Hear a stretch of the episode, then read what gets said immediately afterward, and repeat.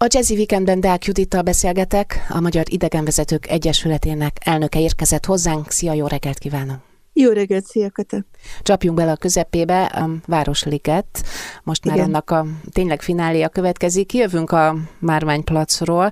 Mielőtt majd ígérem a hallgatóknak a jövőt, az Andrási úton folytatjuk. Előtte viszont ott van egy hatalmas nagy terület a Dózsa György úttal szegélyezve, ugye jól mondom? Ez a, hát általam is felvonulási térnek ismert jókora üres Igen. tér, ami azért Igen. egyáltalán nem üres, hogyha a történetét, illetve a hát a, értékét Igen. nézzük.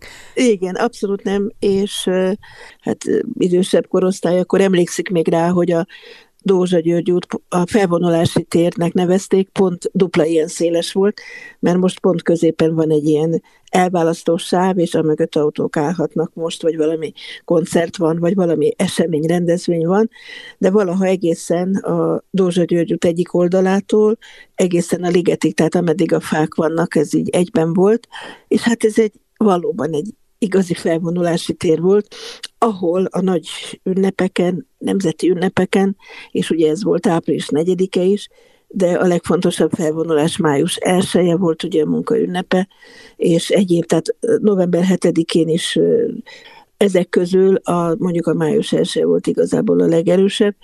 Én emlékszem, hogy ifjú iposzos voltam, és a május, egy-két május 1 úgy emlékszem, hogy a mostani Városligeti fasorban, akkor Gorki fasor volt.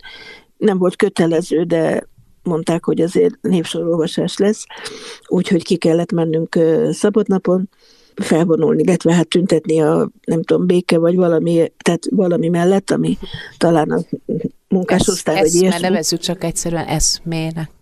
Eszme, igen, eszmének, és akkor ott álltunk spontán a fasorban, mint egy két-három órát, és akkor várakoztunk, és akkor egyszer csak bemondta a hangos bemondó bácsi, hogy az IBUS ifjú dolgozói csatlakoznak a menethez, na akkor hál' Istennek fölkelhettünk, és akkor éppen nálunk, Abszolút, az éppen nálunk lévő molinókat, pont volt nálunk egy tábla, és akkor azokat fölemeltük, spontán volt az egész, és akkor kimentünk, integettünk, mosolyogtunk, és Kádár elvtársik visszaintegettek, Apropó, hogy hogy bírták olyan sokáig tartani a kezüket és integetni, az nagyon nehéz, ám ott álltak a tribünökön a elvtársak is nagyon integettek nekünk, és ott volt egy bájos Lenin szobor egészen közel hozzájuk, ahol valaha a Sztálin szobor volt, ami most a szoborparkban van, már mint a Lenin szobor, és akkor mentünk, és ott valami zene szólt meg, szóval nagyon-nagyon jó volt, és azért volt nagyon jó, mert akkor már mehetünk haza, egészen azután, amikor elértük a hősök terét, és a műcsarnok mellett végig voltak ilyen asztalok, sátrak, ahol a lelkes önkéntes felvonulókat várták eh, virslivel, főtt virslivel, vagy kolbásszal, sörrel, vagy üdítővel, és mindenképpen kaptunk egy szelet csokit. Úgyhogy végül is megérte, tehát ez, a, ez az önkéntes felvonulás, ez nagyon, nagyon jó jártunk vele, nagyon hasznos volt, ezt a felvonulási teret sokáig erre használták. Aztán most már hát Dózsa György út, és akkor így normálisan folyik rajta a közlekedés, és a mostani Városliget rendezési terv alapján pedig azt úgy kell elképzelni, aki mostanában nem járt arra felé, és úgy átgondolja, hogy mi, mi is volt ott, hogy az a sáv, ahol most a parkoló van, az egy széles sétány lesz, és a hősök terétől hamarosan egészen a az ajtósi üres sorig egy olyan széles úton, mint a Dózsa György út másik fele, majd ez gyalogosoknak lesz fenntartva, lesznek padok, meg fák, meg bokrok, és akkor odáig el lehet sétálni, úgyhogy ez most így lesz a felvonulási térnek az a fele, a liget felé eső része. Na és akkor, amikor a, a turisták van, aki tudja, van, aki nem tudja, szóval van, akinek fogalma nincs semmiről, tehát ezek átlagosak. De azért van, aki tudja, hogy hova jött, és például Nagy Imréről kérdez. Tehát ez már egy nagyon magas színvonal, ugye, hogy tudják, hogy ki volt Nagy Imre, és hogy magyar volt egyáltalán, és így tovább. Még annyi, hogy a, ahol a tribünök voltak, mellette volt a Stalin szobor, és annak a helyén a Lenin szobor. Körülbelül ott, hát pontos jelzés nincsen ott, mert nem akarták később az elvtársak, hogy szóval miért kell ezt tudni, hogy hol volt a Sztálin szobor, hol volt a Lenin. A Lenin 91-ben került ki a szoborparkba, és azóta is ott van, úgyhogy ott ezt meg lehet tekinteni. Most a Sztálin szobrot pedig ugye 56 október 23-án, tehát ez volt az egyik kezdőpont, amikor ledöntötték, de annyira erősen oda volt hegesztve a szobor talapzatához a lába, illetve a csizmája, hogy azt nem tudták leszedni, csak tértől vágták le, Aha. és így hurcolták ki a végig a körútig, és a Népszínház és a Blaha sarkán darabolták föl pici darabokra, úgyhogy aki még emlékszik rá, például a Andorai Péter a Csini babában körbejár egy dobozzal, ugye például Fogány Juditnak mutatja, hogy van neki valami, amit mutogat nőknek, és hát mindig ilyen pikáns dologra gondolnak, és hát pedig ez a Sztálin egyik újat és körme, ami, ami ebben a dobozban van, szóval, hogy itt kapták meg ezt a zsákmányt, és az volt, hogy anyukám mesélte, hogy 56-ban körbejárt már egy vicc a városban, mert ugye október 23-án volt a Sztálin szobor ledöntése, és akkor az volt ez a vicc, hogy Na gyerekek, ki az, aki legjobban várja a télapot? Akkor nem volt Mikulás, mert ugye csak Gyedmaroz lehetett. Ezt nem nagyon értettem, rám is rám szóltak egyszer egy rádióban, hogy uh, most akkor télapó, meg Mikulás szinonimái, és akkor néztem, hát, hülyén, hogy ez névhasználat. Most nem mindegy számomra, Mikulás az a figura, aki legalábbis teljes ideológia mentességet élvez, de hát úgy hát, látszik, hogy ebbe is bele lehetett Kata, dumálni. Kata, ne hülyeskedj, hát a Mikulás az ugye Miklós, tehát Szent Igen. Miklós, tehát klerikál és nem mondja el ilyen csúnya szavakat, hogy Mikulás, szóval télapó volt, tehát, hogy a Gyedmaróz... Engem ugye, fordítva bántottak, tehát én télapót mondtam, és akkor kioktatottam jelenlegi, Igen. hát mindegy, szóval, hogy Igen. mindegy melyik, de aki ismeri, az érti, Igen. hogy nem, nem, most, most a Mikulás a helyén való elnevezése Értem. a szegény öregnek. Szóval akkor a télapó volt. Hát tök beteg. Tehát az volt a, a vicc, ami körbejárt, hogy Gyerekek, ki az, aki legjobban várja a városban a télapót? Hát a Stálin, mert ő már október 23-án kirakta a csizmáját. És érted, hogy ez, tehát hogy ez mennyire jellemző ez a, ez a sírva vigadás, ez a keserűség idején, meg a baj idején is, hogy valahogy röhögésre ki tudunk jönni belőle. Egyébként mert... igen, a humorérzéket soha ne veszítse el az ember. Nem. Hát az ilyen Stalin fajtákat meg ízekre szedik. Hát. Am, amit mondasz, hogy az amerikai turisták, hogy milyen tájékozatlanok bizonyos kérdésekben, de nekem az a kép áll össze, hogy az ilyen orosz ellenes, vagy a Szovjetunió árnyékát ugye leküzdeni próbáló kérdésekben, tehát az, ennek az emblematikus figuráival kapcsolatban azért az amerikaiak tényleg tájékozottak, tehát hogy nyilván érdeklődtek, nem? Nem tudom, mert igazából a többség nem művelt, tehát a többség nem tájékozott, és akkor, amikor ritkán vannak ilyenek, akik ezt tudják, nekem ez egy óriási dolog, tudod, hogy hogy értik, amit mondok, szóval, hogy ez annyira jó érzés, hogy, hogy nem csak ilyen, szóval néha az az érzésem, most ezt megmondom őszintén, hiszen ugye ketten beszélgetünk, hogy egy nagy, sötét, fekete kútba beszélek, hajolok lefelé, és arra beszélek, és dobálok bele mindenféle jó, értékes, vicces, ilyen-olyan információt, és soha nem csobban. Tehát, hogy így nem éri el az, a vizet sem, mert hogy, mert hogy senki nem érti. De aztán végül azért el vagyunk és elboldogulunk, ami nagyon fontos, hogy az amerikai turisták azok jó hiszeműek, jó indulatúak, és barátságosak, nagyon naivak, és kedvesek, és örülnek, hogy itt vannak, és nagyon hálásak azért, hogy valaki az ő nyelvüket beszéli, és nem is egyszer saját magukon röhögnek azzal, hogy hát könnyű nekünk angolul, mi elutazunk a 25 másik államba, ugye Amerikába, és, és hát persze mindenhol angol van. Nektek meg, ha kimentek az országba, nem is tudjuk, hogy, hogy milyen lehet ez, hogy, hogy kettőt nem értenek. Az egyik az, hogy magyar nyelv után meg tudunk tanulni, ami a legnehezebb, mondják ők a világot, más nyelveket, a másik meg, hogy lehet olyan országban élni, ahol nincs tenger. Tehát ugye ezt nem nagyon tudják elképzelni, hogy hát nincs, igen, hát ott a Balaton ugye a mi rivéránk, úgyhogy azért az ott van. meg a Himalájánk. Körülbelül mind a 135 méterével, úgyhogy így van, így van. Visszatérve, amit mondtál, hogy csobban, azért néhány helyen csobban, és sok helyen nem. Csobban, igen, néhány helyen csobban, így van, így van.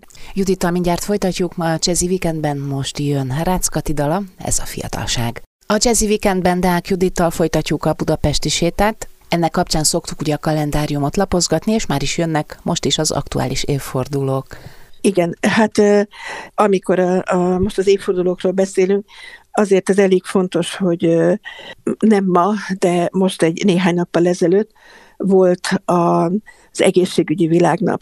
Az ENSZ ezen a napon alapította meg a WHO-t, amely szervezetnek mostanában a járvány idején óriási szerepe volt, és ennek a, a WHO megalapításának a napja, ez az egészségügyi világnap, ez, ezért említettem meg. Nyolcadika, vagyis a tegnapi nap, az különféle fontos dolgok történtek szintén. Az egyik az, hogy 2585 éve, vagyis Krisztus előtt a 6. században megszületett Gautama Siddhartha, a buddhizmus megalapítója. A születésnapjait különféle területeken, más és más napokon ünneplik. Van, ahol április 8-án, van, ahol májusban, meg ilyen-olyan holt hónapban.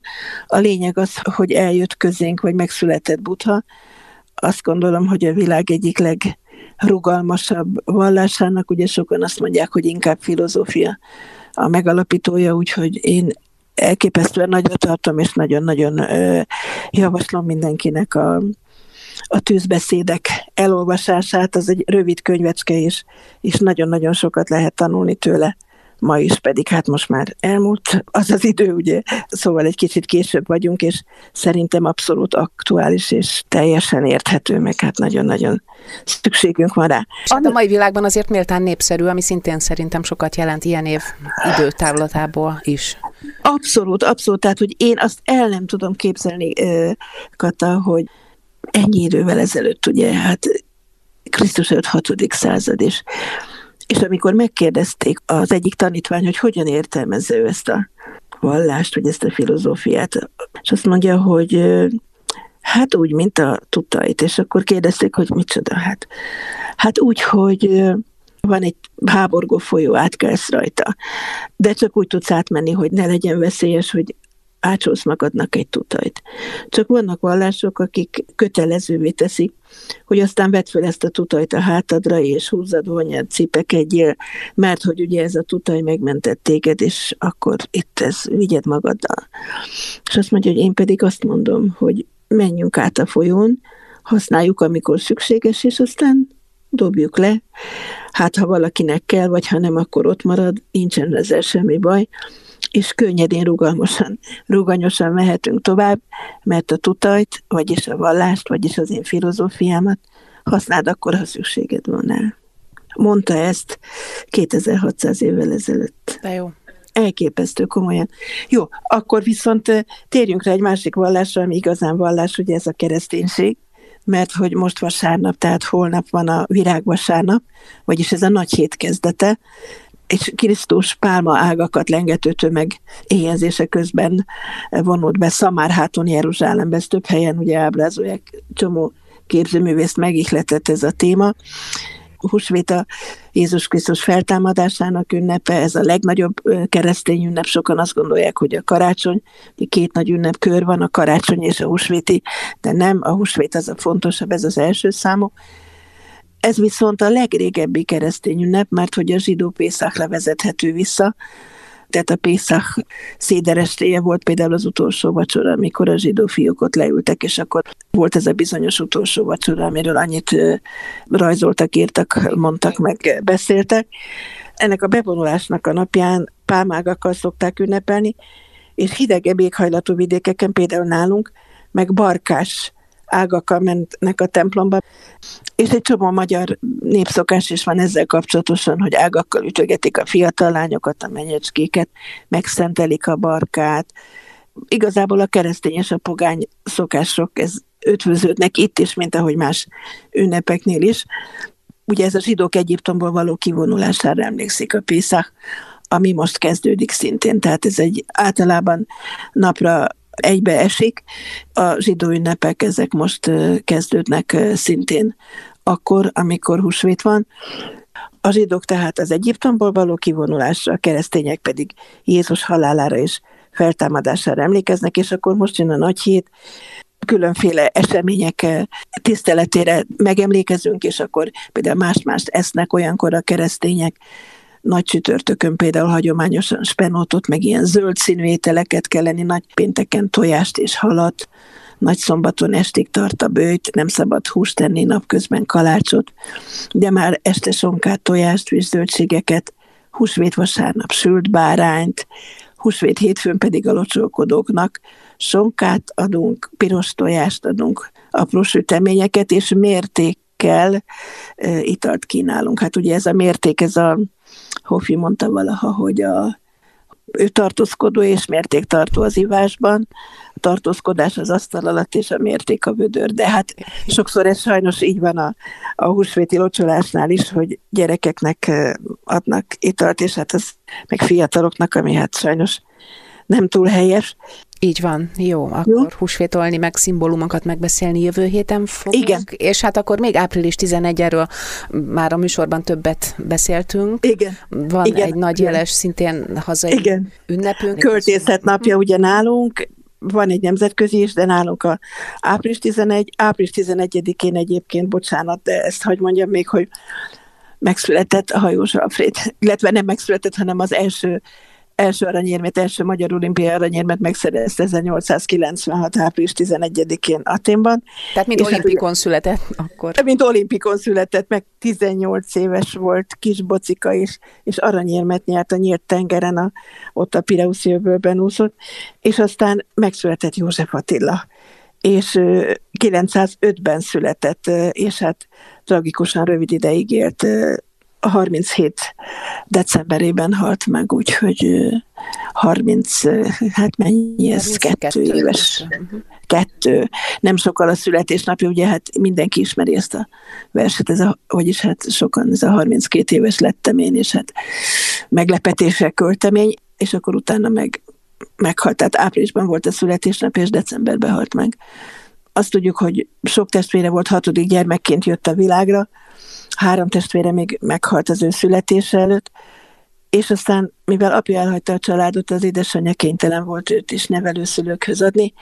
Na és itt jön a, a csavar, hogy őt Pistának szólították, mert az Attila az olyan úri név volt meg, hogy hát Pesti név volt, és vidéken szóval nincsen Attila, ott Pista, Pista van. Tehát mint ahogy a, mm, emlékszünk a magyar filmre, ugye, amikor Béla lett mindenki, szóval, hogy itt őt Pistának szólították, és ezen annyira berágott, és nagyon ragaszkodott a nevéhez, hogy kezdett olvasni Attila Hun vezéről, és ez, hogy kutakodott a neve után, felkeltette az érdeklődését az irodalom után, irodalom iránt. És aztán három év múlva visszakerült az édesanyjához, aki szegény, hát ugye nagyon sokat dolgozott, és korán meghalt nővére és a férje nevelte fel.